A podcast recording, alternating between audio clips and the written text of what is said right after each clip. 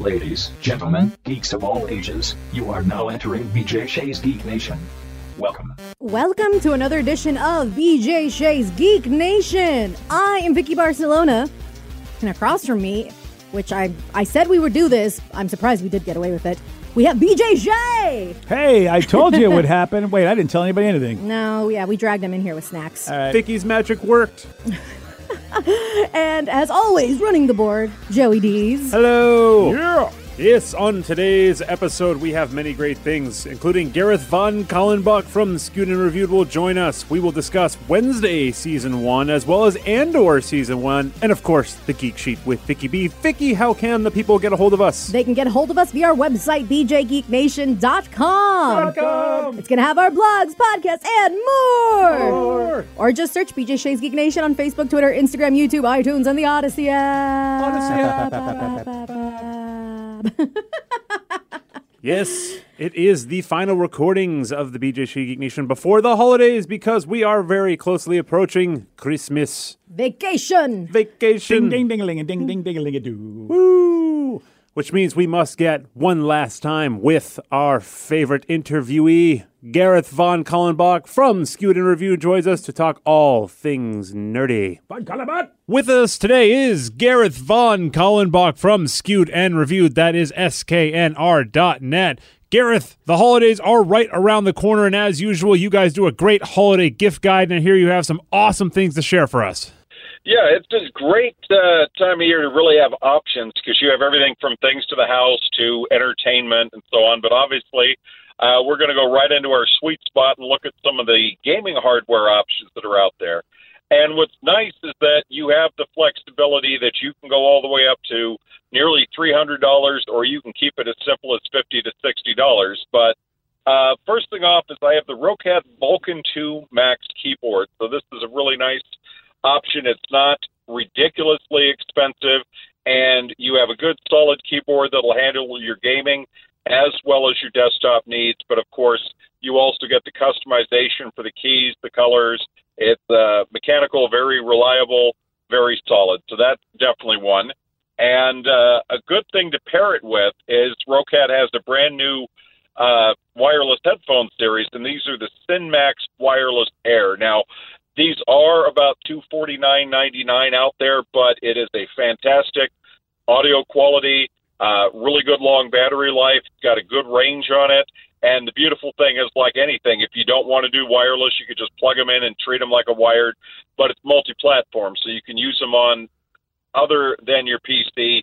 You can use them on other devices. So truly, you can kind of look at it as instead of getting a set of headphones for the PS4 or five, instead of getting the headphones for this, this one, this one, it's one shot fits all. So those are really good options from uh, Roccat. I got a question for you on that, Gareth, because I've been a PC gamer for a long time, and they used to be wireless had a bit of a delay. Is that uh, no longer uh, exist in that world? Are they pretty much just as good as being plugged in? It is getting very close. I mean, uh, you know, naturally, it can depend on your hardware, but for the most part, if you are plugged in and sitting at the desk, you're not going to see any problem at all. I mean, if you're across the room projecting it on a giant screen, some people might, depending on their setup, but I have not seen an issue for it. I mean, now, to be honest, I tr- still traditionally prefer a plugged in uh, connection on some things, but not always. Like if I'm at my desk, uh, I, I've used wireless plenty of times. I've used these, and I like that. It is nice for flexibility and movement. It's just sometimes you, uh, for me, it gets a little weird. Like if you're in the middle of a game and it starts beeping, letting you know that it's time to charge up, and you have to stop and put the cord in. And it took me a little bit to get used to. If it's plugged in, I don't have to worry about that. But that's just one of those things. You sit there, and now with the battery life being so long, unless you're playing all day and all night, if you keep it charged, you should be fine. That's awesome, man. And I mean, that technology's come a long way because I remember there used to be a huge delay on that stuff. And now with that whole, uh, like you said, the beeping thing, at least it'll let you know because you don't want to be replacing your headphones in the middle of a Call of Duty battle. Exactly. And then, of course, you know, the, the switching gears for it is there are other companies or other options. Like, for example, I mentioned a very high end keyboard. Steel Series has uh, the Apex Pro TKL wireless. And this is like, you know, this is a $275 keyboard. It's wireless, Obviously, you can plug it in; it's wired. You've got all the profiles, but it's like, I mean, durable beyond belief. And then you've got all the lighting. It's really fast response times. I mean, they always say you can do millions of uh, key presses on a single key before you'll even close to come to wearing it down. I mean, truthfully, I've never worn out a keyboard in the modern era to the point where, oh, this key is no longer working. And so, you know, it, it's nice to have that uh, comfort if you're paying $275 that you've got a very strong, sturdy thing that's going to last and it's going to be versatile. But what's great about it is they have a Nova 7 headset, and it also has, you know, wired and wireless lines. And these are mm, about a $100 less than the other one, about $140, $150. That's a very nice, comfortable thing. Or, and I think I was thinking about you with this one going, I could see this being your a- angle. Okay. If you want to just say, forget the headset and go old school with the new twist, one of the things that's coming back, you remember the good old days when you had to put the two speakers on the side of your computer and plug them into your sound card? Oh yeah. and then that kind of has gone by the wayside now because everyone's got the headset with stereo quality sound. Well, uh, we're seeing more and more uh, speakers and sound system subwoofers coming back, and Steel Series has the Arena 7, and it is a big box. And you've got uh, speakers, you've got Bluetooth technology, you've got the subwoofer, and it's very customizable. You could hook that sucker up, and you talked about Call of Duty you can definitely make the walls shake with this thing. Oh man, this is perfect timing because my speakers actually that I originally had for my PC just died, so this might be a purchase I have to make. Absolutely, and it, it's not too unreasonable. I mean, you can see it depending on uh, you know, I, it's about two hundred dollars is the price point, but you know, if you shop around and find sales, you can trim that down a bit, and especially if you get someone that can handle the shipping because it is a solid, sizable unit. Um, you know, to give you an idea, the one that I evaluated was shipped to me in the box. They didn't even have a box to put it in. It had to be shipped in the box to give you an idea of the size of it. Wow. But that's a solid, durable piece of uh, hardware. So those are definitely the higher end items. And of course, we have some of the uh, more affordable things coming up. That's awesome. Yeah, I know we've we've talked a lot of games, and uh, I mean, uh, gosh, I know Pl- Callisto Protocol just got released, and it is getting unfortunately just review bombed. I hear, I mean, here it looks great, but the gameplay is not really there. But uh, in honor of the uh, holiday season, Gareth, how about some uh, games that people might be able to purchase? Well, one that uh, just came out is Midnight Suns, and it's a new Marvel game from 2K. And uh, I tell people you got to temper your expectations with this. Not that it's a bad game, but you know, you look at the cover and there's Ghost Rider and there's all these people, and people have this vision of uh, Ultimate Alliance and some of those things where it's going to be, you know, teams of four heroes duking it out and smashing through waves of uh, bad guys, and that's not the case. It is a card-based game, uh, just done in a digital form. So if you play, I know your dad is big on playing the card games and that sort of thing. So uh, to give you an idea, uh, you got a scenario. Here's Johnny Blaze at the grave. He heads off. You Doctor Strange and Iron Man. A bunch of bad guys come out. You have a couple of cards, so you essentially click, you know, like blast Iron Man. Click on the target you want it to go. Animated scene comes off. He does his bit. Then you go to the other guy. You know, Doctor Strange. You do this. You throw a whirlwind here. Done. End turn. The bad guys do their attack. You look up, see what new cards you get counterattack. They, you know, back and forth until only one team is left standing. Yeah, that sounds great. I mean, I love everything Marvel, and I, my card games are right down my alley. I grew up with Magic the Gathering, as my dad did as well. Absolutely. And so, you know, as they have told me, there are more and more heroes. Like I just got to a second uh, uh, newer mission where Scarlet Witch comes into the picture. So we have Scarlet Witch, Doctor Strange, and Iron Man battling it out. And then they tell me, you know, there's a whole arsenal of characters, each with their own moves, each with their own abilities. There is a story that, so like, as you complete each area, you get cutscenes and animation. And uh, the rep had told me, he said he wasn't as big on the card games at first, but there is a very engaging story that will emerge as you get into it. I'm just trying to get to the point of is there a strategy or is it truly just the luck of the draw as to which cards are in front of me? But I'm kind of realizing that as you go along, it's learning this would be the time to let Iron Man just carpet bomb everything. this would be the time to let Doctor Strange knock things over. So we'll see. That's awesome. Yeah, and it sounds like a great game to get into at this time, you know, because if you got a lot of uh, extra time on your hands at the holidays, I mean, guy, you're going to be able to figure out and watch more Marvel stuff. I did see something interesting on your holiday gift guide, Gareth. It looked like a Thundercat sword.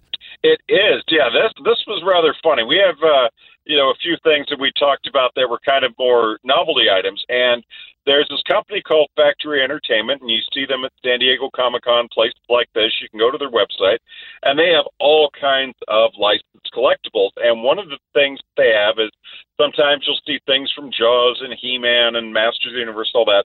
They have these swords, and they're about, and I'm, I'm approximating, let's say roughly about a foot long, and it comes with a nice little display uh, case. Uh, stand actually, and what you do is if they like you said, it is a Thundercat sword, so you can take it out of the box unless you're one of those collectors where everything stays in a box no matter what, and you display it on your desk, and you basically have Lion-O's uh, sword. That's awesome. You got to display that. There's no way that's staying in the box. No, absolutely. That that was my thing. it's like, nope, that stays on the desk. Yeah, I mean, as I mean, as a collectible goes, that would be a pretty awesome one to have. I mean, I like Funko Pops and everything, but the uh, an actual sword, I mean, that how can you beat that? No, and then that's the thing because that swords are becoming very popular again at some of these things because they have like you know He-Man sword, uh, they had uh, this one that you saw, and of course they come in various sizes, and that's that's always the scary thing. Like when you go to a show like Comic Con and you see these just you know, prop after prop, replica after replica, booth after booth, and it's like, yeah, it it's overwhelming how many wonderful options there are out there to buy things. But this is actually pretty affordable. You can pick them up. I think it's like thirty to forty dollars, so it it's a much more reasonable thing than some of these other collectibles are. Oh, that's way better. I mean, the last time I was going to pick up a sword, it was going to be like 500 bucks, and luckily I talked myself out of it by not having the money. Yeah, that, that's a good way to convince yourself, isn't it? Yes. Uh, another thing that might take my money uh, is this cookbook that I saw. I'm uh, I love cooking myself personally, but I never thought of cooking in the Jurassic Park world. Uh, I see a theme book for that uh, movie series. It seems absolutely. So you, you may be aware that they have various like Star Wars cookbooks uh, from the Galaxy's Edge, things like that. You can get things from Disney where they have various recipes and there's even a Ghostbusters cookbook out there. So that's kind of the thing now. We've seen the Harry Potter ones where you try to have a list of recipes that are either from uh, the movies or inspired by the movies. So, of course, uh, the Jurassic Park slash Jurassic World cookbook has all kinds of recipes that are inspired by the movie series. So, you know, obviously everyone's like, uh, Chilean sea bass, ha ha ha ha. It's like, all right, sure, you, you have that, but you'll have things like, you know, uh, shaped like a dinosaur, shaped like a dinosaur's paw. You have pastry. You have all kinds of dishes. You have drinks. You have things like that. And whether you're you're not a Jurassic Park fan or not, I mean, who isn't? I think on some level, just about everybody is. It's just a very colorful and creative list of recipes, and most of them are fairly easy to make. So you know. Even if you're one of those people, and I know some who get these love cookbooks, they get them. They have a little shelf for them, and nothing ever gets made from them. But they're there. Yep, and, yep. Uh, this is definitely a great collection piece to add to it. That's awesome. Plus, probably great for parties. I mean, making some sort of egg dinosaur deviled something. Who knows? I'm sure that would be a hit. Oh, absolutely. And that's the thing is just being able to say this is something that is unique and different. Why not have some fun with it and give it a try? That's great. Lastly, on this gift list that I saw, Gareth, is uh, something I remember from way back in the day, and that is the banana phone. What is this doing back in 2022? Okay, so this is rather funny. The banana phone is also a reasonable device. Uh, cost it's about 20, 25 bucks on this thing. Uh, what you have is back in the day when we had the cordless phones, you probably remember those at this point. Oh, yeah. You have this banana that you pair with your smartphone.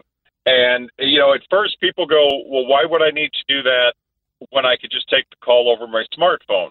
And my response is, you're missing the point. You're having a banana phone.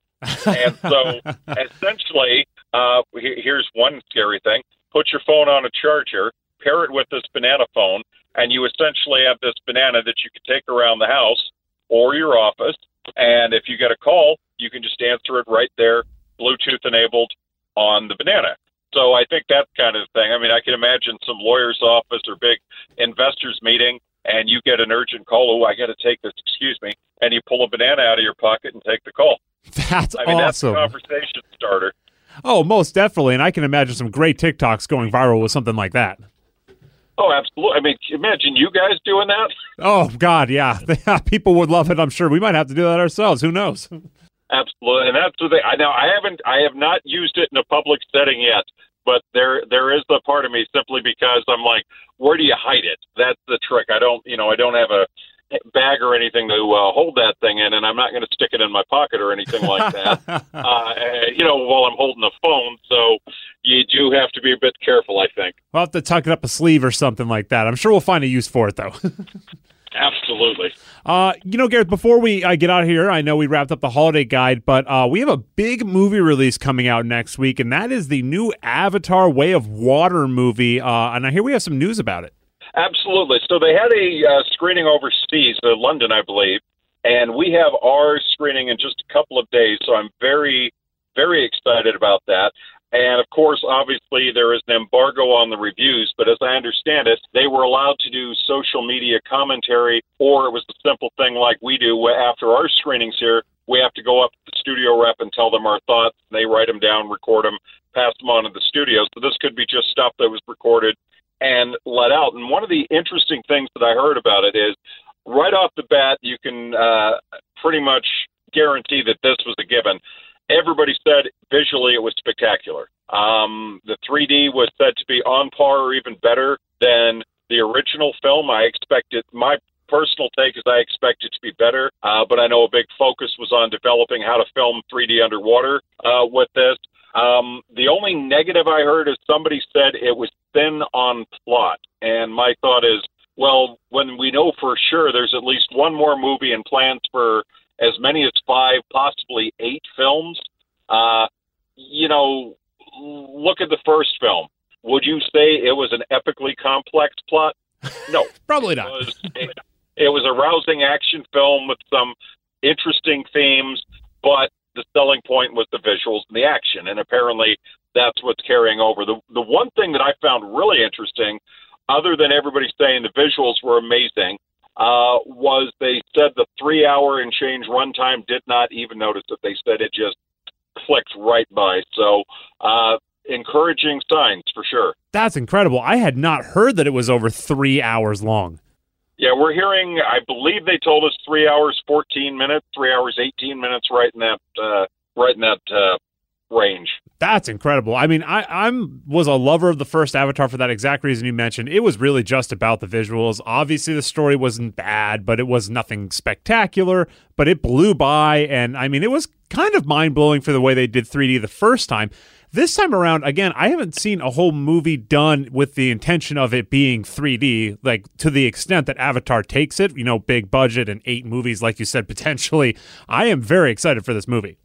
Absolutely, and it's funny because James Cameron, who uh, never the uh, never to be short of understatement, uh, was apparently asked. They said, "Well, what do you do about the runtime with people that uh, you know have to go to the restroom?" If you remember, this was a similar argument that was brought up with the first uh, with Endgame, Oh yeah. uh, Infinity War and Endgame, because everyone said, "Oh, you know, geez, is, is three hours plus trailers a bit much to expect people to sit through?" And the films in the old days used to have the intermission and all that stuff, and you know, people sat right through Endgame no problem. And Cameron just came out and said, "Well, you know." Anything they miss when they go to the bathroom, they'll see when they watch the film a second time. That's very true. That's very true. It's like now that's confidence in your product right there. Oh yeah. Oh man. Well, I'm excited to hear your review. We'll have to catch up next week, Gareth and Ha. See what you th- see if you can say stuff. Hopefully by then. But in, uh, until then, uh, thank you again so much for joining us, Gareth. Always great to talk to you and hear about all this upcoming stuff. And please check out sknr.net. That's skewed and reviewed to get the uh, 2022 holiday gift guide. Gareth, thank you for joining us. Anytime. Take care now. Thank you again so much, Gareth. As always, it is amazing talking to you. He always has such a good behind the scenes scope on things, including drama Yeah. and DLC. He always he, he he always knows what's up. He's got the scoop. And if he doesn't, he's got rumors that got the scoop. He knows people who knows people who have the scoop. Yes. That's all you need, man. Well, we did mention it is our holiday recording, one of two, and we have been watching many a holiday drops because we have all those streaming services. Yeah. One of those shows, of course, being a show I know nothing about, Wednesday. Oh yeah. I was chatting with, I think it was, I don't remember who it was. I think it was either the best friend or the dad. They're like, I don't know if I really want to watch it. It just seems a little silly. I'm like, no, like it is a good whodunit. There is a mystery. She's in charge of the mystery. It is silly where it needs to be silly, but it all works. What It is works this so show? well. What is it about? Where is it streaming? I know nothing. Dun, dun, dun, dun. Oh, I see what you did there. Oh, of course, it's like all those memes I see on the internet. It's Wednesday, my dudes. Oh, Jesus. no, Wednesday focuses uh, Wednesday Addams. If you guys remember the Addams family, whether you watch the old school uh, TV show, the movies that had uh, Raul, Hu- Raul Julia. Yes, Julia. that's it. I always get the names confused. Julia Raul. No, no, no, that's not it. Uh, and Anjelica Huston. This is it. You do get the family in this bits and pieces. Played by Luis Guzman is uh, the Gomez. patriarch Gomez, Yep. and then we have Catherine Zeta-Jones as the very lovely Morticia Addams. She kills it. Yeah, she does a good job. I was a little worried. I mean, a lot of people, by the way, if you're one of those that freak out, like, oh, Gomez isn't as attractive as he was, you know, in the movies, it's like, that is not what he originally looked like. In the cartoons and in the animate, like when they would draw the little comic strips, he was not supposed to be a good looking guy. Yeah, yeah, that's that is true. The old the, the old the old comic strips back Mm-hmm. in the day. And I Yeah. think Luis Guzman really captured it. Like, he did a really good job. I have seen all of it. Well, of course I- I have. Have seen one of it. And Joe has seen None of it. Yeah, I I, I am uh, I am going to watch the rest of it. It's just I've been watching a lot of stuff. Uh, Plus, but we got I- vacation coming soon. So. I was very impressed with this show. I know you've seen all of it. Therefore, I ask you, do not reveal the who done it because the first episode shows that okay, this is going to be a mystery. Mm-hmm. Uh, somebody called it the Goth Mary Drew, and I'm kind of like, okay, Mary I- Drew? uh, Nancy Drew. Excuse Okay. me. I was like, who's The- Mary Drew? The Goth Nancy Drew, and I'm like, all right, that's kind of cool. Jenna Ortega, uh, I think, is fabulous in the first episode. I'm like, wow, she does a great job with owning this character as what she wants it to be. It's kind of fun seeing Christina Ricci in there, who was, of course, uh, Wednesday in the the Raul Julia movie. And the thing is, she, I feel like she was born to play Wednesday Addams. Just I've seen a couple of interviews with her, either talking about Wednesday or in general. I feel like she has like an uh, Aubrey Audrey Plaza vibe to her. Yeah, Aubrey. Yeah, uh, that's Yeah. what I was just thinking. Like, what if Aubrey Plaza played Wednesday? Like kind of yes. Like it, I feel like she's her unofficial baby sister. Just the the way she delivers her interviews and everything. Plus, if you guys have seen trailers or clips on Facebook of a dance routine, she did that all herself. Like she choreographed it herself. And Yeah. in the spirit of Wednesday Addams, if she was at a dance, how would she dance? Yeah, that was really fun. I thought, whoa, she did that herself. They, you love when you hear actors do stuff like that, where they go, "All right, I know the character enough. Let me see what to do." And you know, when you when you're a writer or a director, and you're like, "We don't know where this even this is supposed to look like," and you've got the actor being so good, going, "Oh, I got this." And she even said, like after the fact, like I have mad respect for choreogra- uh, choreographers now because that was difficult. But she had a good understanding of Wednesday. She absolutely, no pun intended, kills it.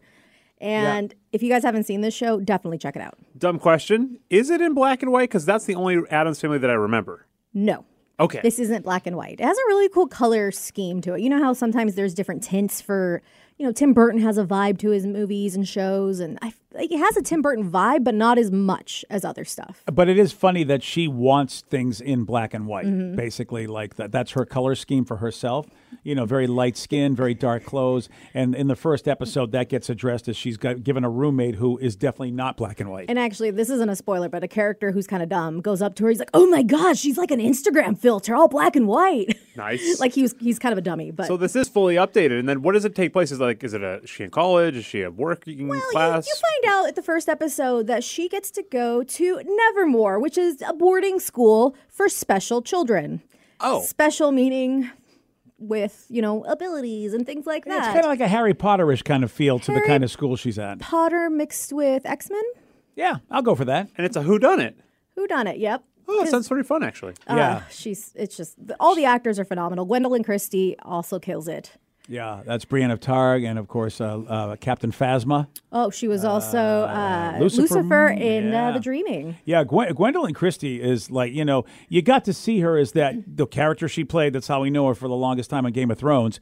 And you realize, okay, like a lot of British actors, she's got chops, and she's shown it in all the other roles she's been in, which is so unlike the character she played in Game of Thrones. And I love like because she's so tall. And Jenna Ortega, funny enough, in one of the interviews I saw, we're the same height, five foot one.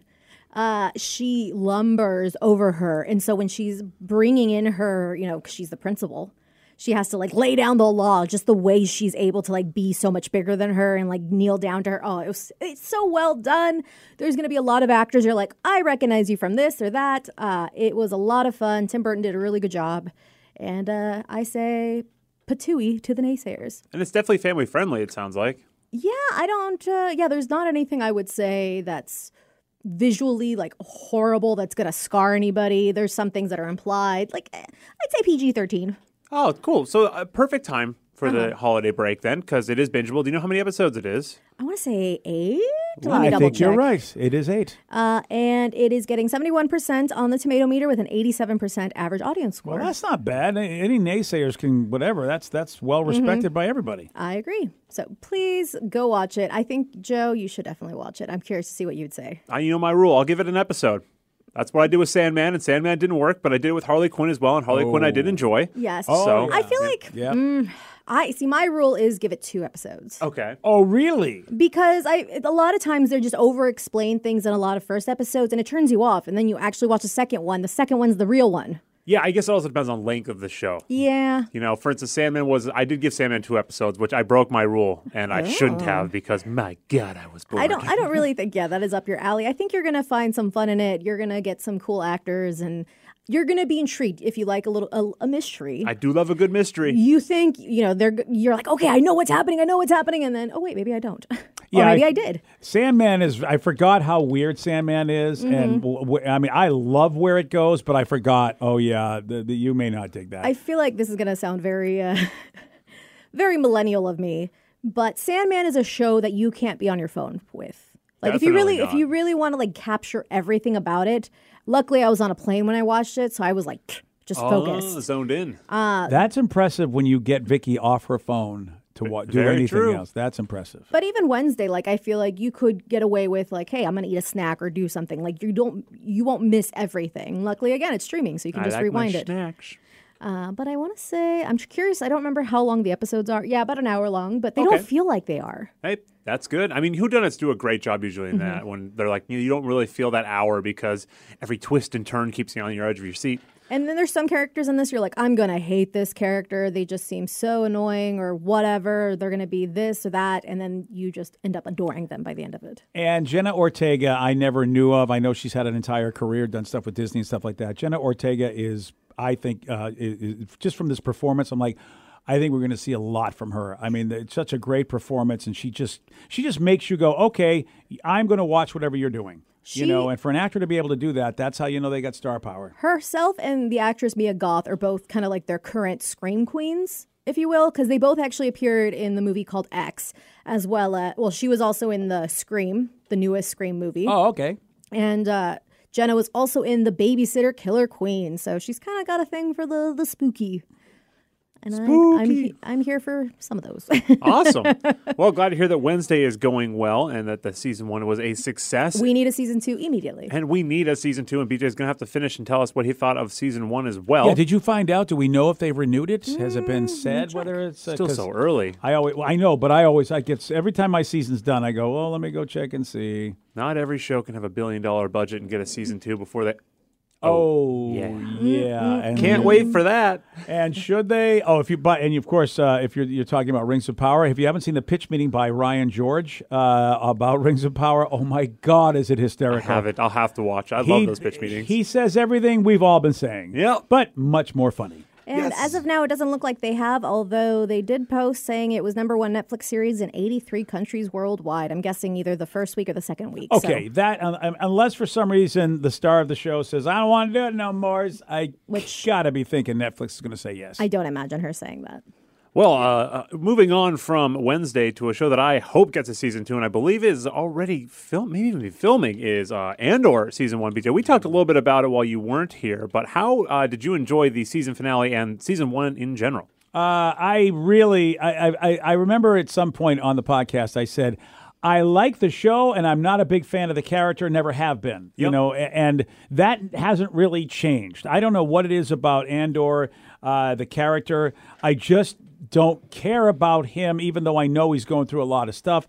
I don't know what it is, but I love the show. And he doesn't ruin the show for me, so I'm like, okay. And I'm with you, Joe. I heard people say this, and I think this is the best way to put it.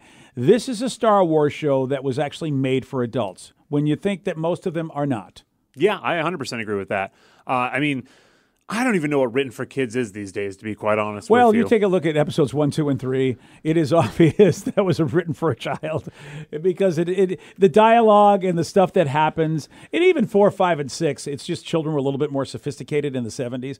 Uh, yeah, I mean, I think that's you. You go Obi Wan, I can't go where you go, and uh, you know, and, or, or eh, you know, and Obi Wan is holding me back. You know, and, and those are like kid. di- Those are kid lines. So, according to GameRant.com, they said that originally they had planned five spe- seasons that spanned the half a decade of uh, Andor's life prior to Rogue One. Whoa. However, they have trimmed it down in pre-production to be just two seasons. That makes sense because of the way they ended it with the the, the post credit scene. I'd be thought, how are they going to put four years? To, I mean, that's that's a lot. So, do you think uh, after seeing the first season, do you think two seasons will be enough? I do.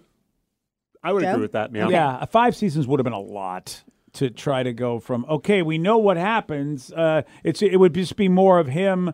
Uh, you know, basically coming up for reasons why he hates the empire. Uh, it is fun to see the politics and the ignorance and everything that went behind how the empire could get where they got to the point where a, reb- a rebellion could happen. Um, I like that part of it. Yeah, you know, the thing that's weird to me about Star Wars shows is you always get good and bad writing. And usually the bad writing, my, my always think is, well, it's towards a younger audience. But I don't think that's really the case. I think what it is is there's just bad writing. Like it's they just get into a room and they just they can't flesh out who they want the movie to be for, and they try to meet in the middle, and it's just not for anyone, and then it ends up being okay across the board. This show clearly knows what it is. It is a, a very political show. You know, I mean, it is showing you the po- the political backgrounds of all of the you know the good, the bad, the ugly, the Jedi, the Sith, even you know uh, Emperor Palpatine, who will eventually come to power. You see him working in the labor camps, you know, and, and you understand why it's all happening, and it, it gives you a good background, a good flavor to the Star Wars Oh, universe. did I miss that? What was that? Palpatine was in the labor camps. No, no, no, no. I Oh. was saying Andor's in the labor camps, but he's showing Oh, you right, those are Palpatine's labor camps that eventually lead them to war because that's that big rebellion, and they're showing you that. yes, yeah. And it's just great because I sit there and I think, well, this is really well written and it's clearly for an older audience. I'm like, why can't we get that kind of writing even for a younger audience? Because there are good young arcs that we've gotten, say, in the Spider-Man, you know, movies from Marvel, where I'm like, yes, this is written for a younger audience, but it's written and it flows and it works. But for whatever reason, when we go younger with Star Wars, it just feels like Jar Jar Binks or an Ewok, where I'm like, I don't need a little teddy bear running around fighting the bad guys. You know, there, there are better ways to do this. Yeah, that's a tough one, Joe, because uh, there are you know there are people who love the teddy bears, and of course your sister loved Jar Jar Binks.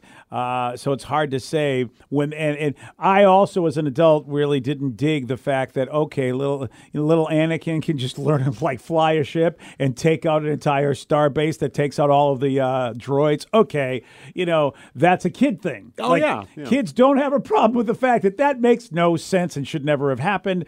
Whereas an adult goes, okay, really? This is the lucky kid. The kid can do all this. I th- and that's the problem. Is like, how do you write that and write it well, or do, it is a conundrum. How do you write a sophisticated show a kid can understand that an adult will appreciate? That is a lost art. Oh, it 100% is. The first Star Wars movie, number one in Phantom Menace in the order, right? I always thought would have been a great Qui Gon Jinn Obi Wan movie. Like, if that had just been their connection and Obi Wan is this young Padawan who's trying to, you know, that's the kid story we're telling. Young teen, maybe early teen, you know, later teen, trying to figure out how to become a Jedi. Instead of, like you said, the eight or nine year old that clearly can't do this, right? It's just it's weird. It's a disconnect. I don't know. I don't blame them because obviously there's always George Lucas was trying to sell toys, blah blah blah. But you know he was making a good movie in the process. But I can get being like, well, if we get the young kids to believe that they're you know piloting this fighter and fighting, and I'm like, I don't know. But I will say this: we don't get Andor, and this is going to blow a lot of people's minds. We don't get Andor if not for episodes one, two, and three, because even though he wrote it for children, he showed us the political backstabbing machinations that go into what led us to episode four. He showed us that. He showed us the no, no confidence in Council of Valorum. He showed Palpatine pulling the strings. He showed that the Jedi were a little clouded and could didn't they knew something was up, but they didn't know what was up. And that's all political intrigue. And we don't get Andor if not for one, two, and three. Because four, five, and six don't really give us a lot of that. Four, five, and six give us the we are trying to take over this place, and the Empire is trying to say no, and really it's well, I'm just trying to get basically Vader's kid to be my new uh, apprentice, and I so one, two, and three in a way. We don't get Andor, in my opinion, if not for one, two, and three. So maybe a little less hate. Maybe we can soften a little bit on one, two, and three because he did try to go political, try to teach little kids about some of the harsh things that happen politically that really f over the regular people. Yeah, and that was that weird like mashing of both, you know, the young and the old, where I was like, it almost worked. Like it worked for the young kids, obviously. I mean, those movies when 2001 and early 2000s, beautiful. I mean, the CGI was great for the time. So that really captures the young audience. You got those, you know, a little bit of the political and the two and three, maybe should have leaned a little less on the love story. Well, that yeah, that was that was clunky. But to your point, it leads us to Andor, which has great writing, and I know is getting put on more platforms. We talked with Gareth about that. Yeah. This could be where the movies go. You could have these writers, and it doesn't have to be, you know, necessarily aimed at the older audience or even the more mature audience. It could go younger again, go to that, you know, teens to early twenties. But with that writing, you know, that good writing that makes you sell the story where you believe it. Yeah, I don't know how they're going to do that uh, because JJ tried it. JJ tried it, and and then Rian Johnson tried it, and it, it, they, it was I don't they like you said, and then, then they were uh, they had problems with uh, you know unfortunately Carrie Fisher passing and whatever they were trying to accomplish. They tried to do so much, and like you said, Joe, I don't think they could agree on what they wanted to do. I know, and it with it's- seven, eight, and nine. It sucks because we probably won't get a new Star Wars movie for you know in terms of following in the sequence past nine for maybe another decade. We'll see if they try to do it earlier, but. I actually do believe that Harrison or Harrison Ford and Carrie Fisher, I don't want to say got in the way because it wasn't their fault, but they were unfortunately took away from the movies because they kind of fell back into the same pattern they were already Yeah. in. And we needed a new story. We, I mean, we did. We were past the whole Emperor Palpatine, you know, So does storyline. Star Wars grow up? And I hate to say this, do we ignore the kids and just start making movies for adults, which is kind of what Star Trek does? Star Trek is, you know, it, it- that also, even though it was funny, it was supposed to be a kids show, but it never was, and therefore they never were trapped by that. They they were always able to make adult movies, even though they were all hoping in the '60s it was a kids show. It's a tough one because I will say this: even though a lot of adults will go one, two, and three and whatever, it's like, who cares? Why? I will tell you as a child, Lost in Space, the original, uh, had a big effect on me. And also, you know, and even Star Wars, there were like all the kids' shows they put in front of me when I was a kid. I did learn stuff. I like, took it with me for the rest of my life. Even that Star Trek episode about racism with the half white, half black, you know, Frank Gorshin character. I remembered that when I watched that at six years old. So you keep teaching children about stuff in a really, you know, silly, you know, a, a, a basic way can have an impact. So do you stop doing that? You know, I don't know. Uh, and that's what Star Wars was. Star Wars may have affected a lot of people. One, two, and three may have taught people how to be nicer politically as they grow up and they get in power, remembering, like, I don't want to have a Padme situation. I don't want a blockade, you know, and stop people from eating. You know, who knows what that young kid is doing in his life because of what he learned there about the bad side of politics. I don't want to be a Palpatine. So adults might go, this was horrible, but there may be children at the time that grew up into folks that really benefited from that. So do you take that style of movie away from the new generation of kids? I don't know. It's tough. I mean, I, no one's going to sit here and tell you the writing's easy. I mean, that's obviously the hardest part of any show is, is you know making it Critiquing's flow. very easy. Critiquing is easy. I can tell you bad when I see it, but Oh, I can't yeah. tell you how to write good. But yeah, but but the Andor was a. Tr- I, I really liked it a lot. It, it, it was well done. Yeah, uh, definitely my favorite Star Wars production since probably Rogue One, honestly. So I mean, I, good on them. Uh, again, I'm actually with you. I don't think uh, the main character is very interesting himself, but I think that's intentional because this is really more about the world. You kind of just follow the character to learn Ooh, about I that. like that. That's kind of like Neo. Because Neo himself isn't that, and to me, like the character is not that interesting, but the world is amazing. Yeah. And you know what? He's like the Neo of this whole Star Wars universe. I like that. Yeah. So hopefully more uh, great stuff coming in season two. But until then, we'll have to wait and get uh, the geek sheet with who? It's Vicky. The Geek Sheet with Vicky B. Vicky. What do we got? What do we got for this movie Friday? All right, we do have a few movies. If you haven't uh, already watched all the other movies, like Violent Light, that, uh, Violent Night that came out last week. One I do want to mention, it's not in our wheelhouse of nerddom, but he is a treasure, and I must bring him up whenever I can, and that is Brendan Fraser. His like very well liked, from what it seems like, movie The Whale is coming out this weekend. Oh, all right. It got great awards, didn't it? Oh yeah, I got a lot of awards, a lot of accolades. So A lot I of talk about this movie. Oh, a yeah. lot of like discussion and about body shaming and everything. So this is. He, I mean, did, he, did this- get a six minute standing ovation. good for him. So, and, like, he is a treasure, and in this house, we like adore him. So nobody's saying I got no bad problem with Brendan Fraser. Yeah, I saw an interview with him. I think even just a clip from it, and I'm like, man, he, you know, because he was beloved for a different role essentially. I remember Mm-hmm. him in the Mummy, a Yeah. bunch of other stuff, Oh, yeah. Bedazzled, some hilarious stuff, but. He's gone through emotional trauma Mm-hmm. and he bears it all in his interviews. And it's like, Mm-hmm. you know, wild. Definitely worth checking out at the very least. He's so sweet and appreciative of his audience. Like, I don't, there's been a couple interviews where people have asked, like, do you realize how much the internet loves you? And so a lot of people have showed him the memes and all the posts and everything, and he has just cried, saying how grateful he is to all of this his fans throughout all these years while he was going through this. And I'm getting chills. Oh my god! So yeah, if that is up your alley, it is a drama. It's supposed to be hard hitting, so definitely check it out and let us know what you thought. But going on more in the nerdy realm, this movie technically came out, I believe, last month, but it's officially on streaming this week, Oh, okay. uh, which is Guillermo del Toro's Pinocchio. Pinocchio. So he is doing. It's very. It's, that wasn't. uh, that's not the Disney Plus one. no. Okay, good. Uh, this one's going to be on Netflix. The Disney Plus one, which was the live action one with Tom Hanks. I watched it in Spanish with my grandmother, and it was fun. Uh, I don't She have a a I- problem with it, but I mean, You and I share were, a different opinion. some people hated on it. Like, I mean, I, Oh, I don't know who that would be. Who? it was fine. Like, You, it was. uh, I think this one's going to be a little mother. bit more fun. Your mother. Actually, she did. Your mother did not like it. yeah, this one I don't think she will like. it. I don't know how she do, how she feel about stop motion. Oh, I love stop motion animation myself. I don't think she goes either way. She's not an anime. Here's the, she's not an animation fan. But what does she do? She t- calls me. She says, "Hey, don't want to watch later on?" I go, "What? Kung Fu Panda?" I'm like, "You know that's animation, right?" Kung Fu Panda is Yeah. adorable and amazing. I so- know, I know, but she won't watch anything because it's animation. And I'm like, "But some of these are really great." And then what? Years later, yeah, what want to watch? Okay. movie that's been out for a long time. Yeah, uh, which I wanted to watch with you all those years ago, and you said no. This does have a, an all star cast, voice cast. For example, we got Ewan McGregor, David Bradley, who we Oh. know is playing Geppetto, David Bradley uh, the, also played the first Doctor, and he was also in Harry Potter. Harry Potter, and Well, Game uh, of the- Thrones. The, reprise of the first Doctor, I should say. I think yeah, Uh, he was Game of Thrones. He was uh, that a hole. It was Pinocchio. Uh, who was he in Game of Thrones? Wasn't he uh, the one that did the whole red wedding? Oh, you're right. That's exactly who he is. Yes, thank you. I was gonna say he was the piece of crap. yeah, yeah, yeah, yeah. I forgot he was that guy. Oh, But he's David he's- Bradley's gonna be Geppetto. David weird? Bradley is Geppetto. Well, the voice of Geppetto. Yes. Yeah.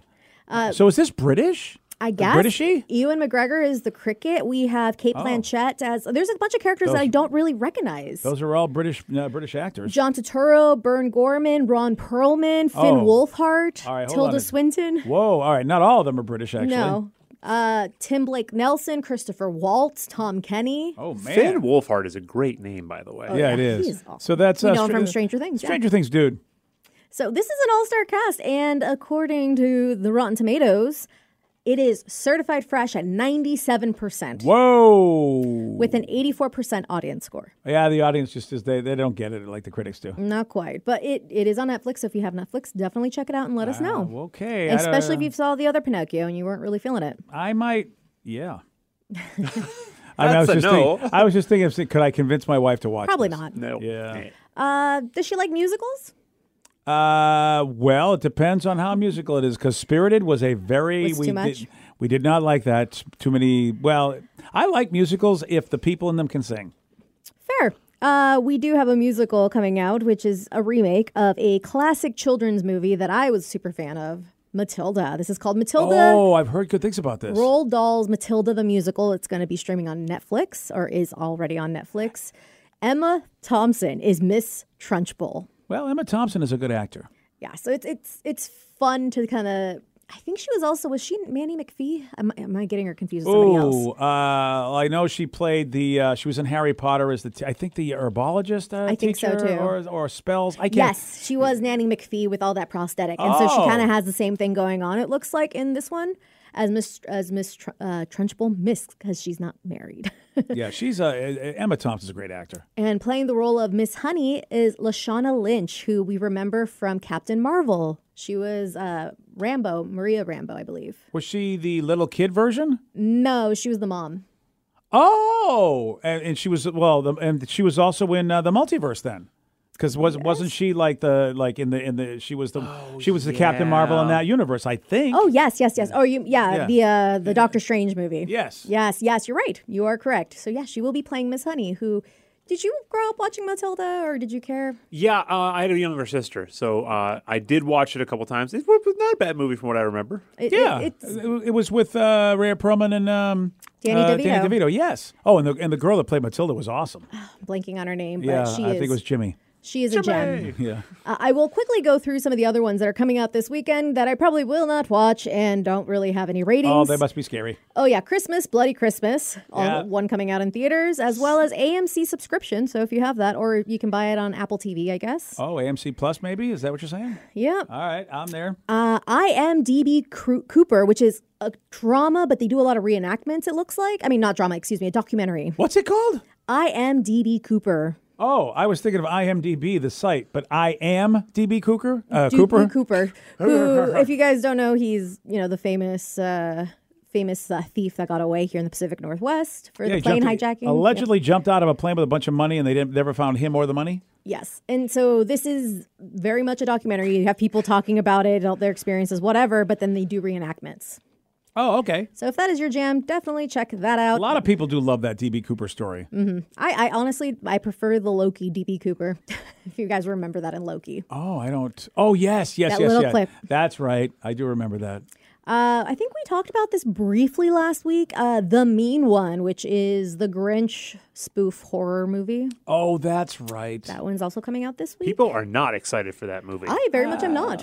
No, no, no. Well, so it must be what a public domain. I guess so. I think that's what happened with Winnie the Pooh. Is that eventually it becomes public domain, the character, you can do whatever. and so has the Grinch been around that long that they're like, we'll do what we want with this character. I mean, it makes sense. All right. I think this. I know at least in my childhood, the Grinch was around. At least the original with Boris Karloff doing the cartoon voice. Uh, So here's how they got away with it. So the Grinch is not public domain, but the mean one writers and creators have managed to overcome this obstacle because there's the loophole on parodies.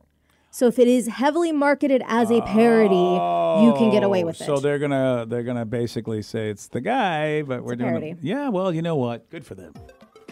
But I mean, there's always a lot of stuff to watch on streaming. Yep. Definitely check out uh, maybe Guardians of the Galaxy uh, That's- holiday special, maybe. That is a fun one.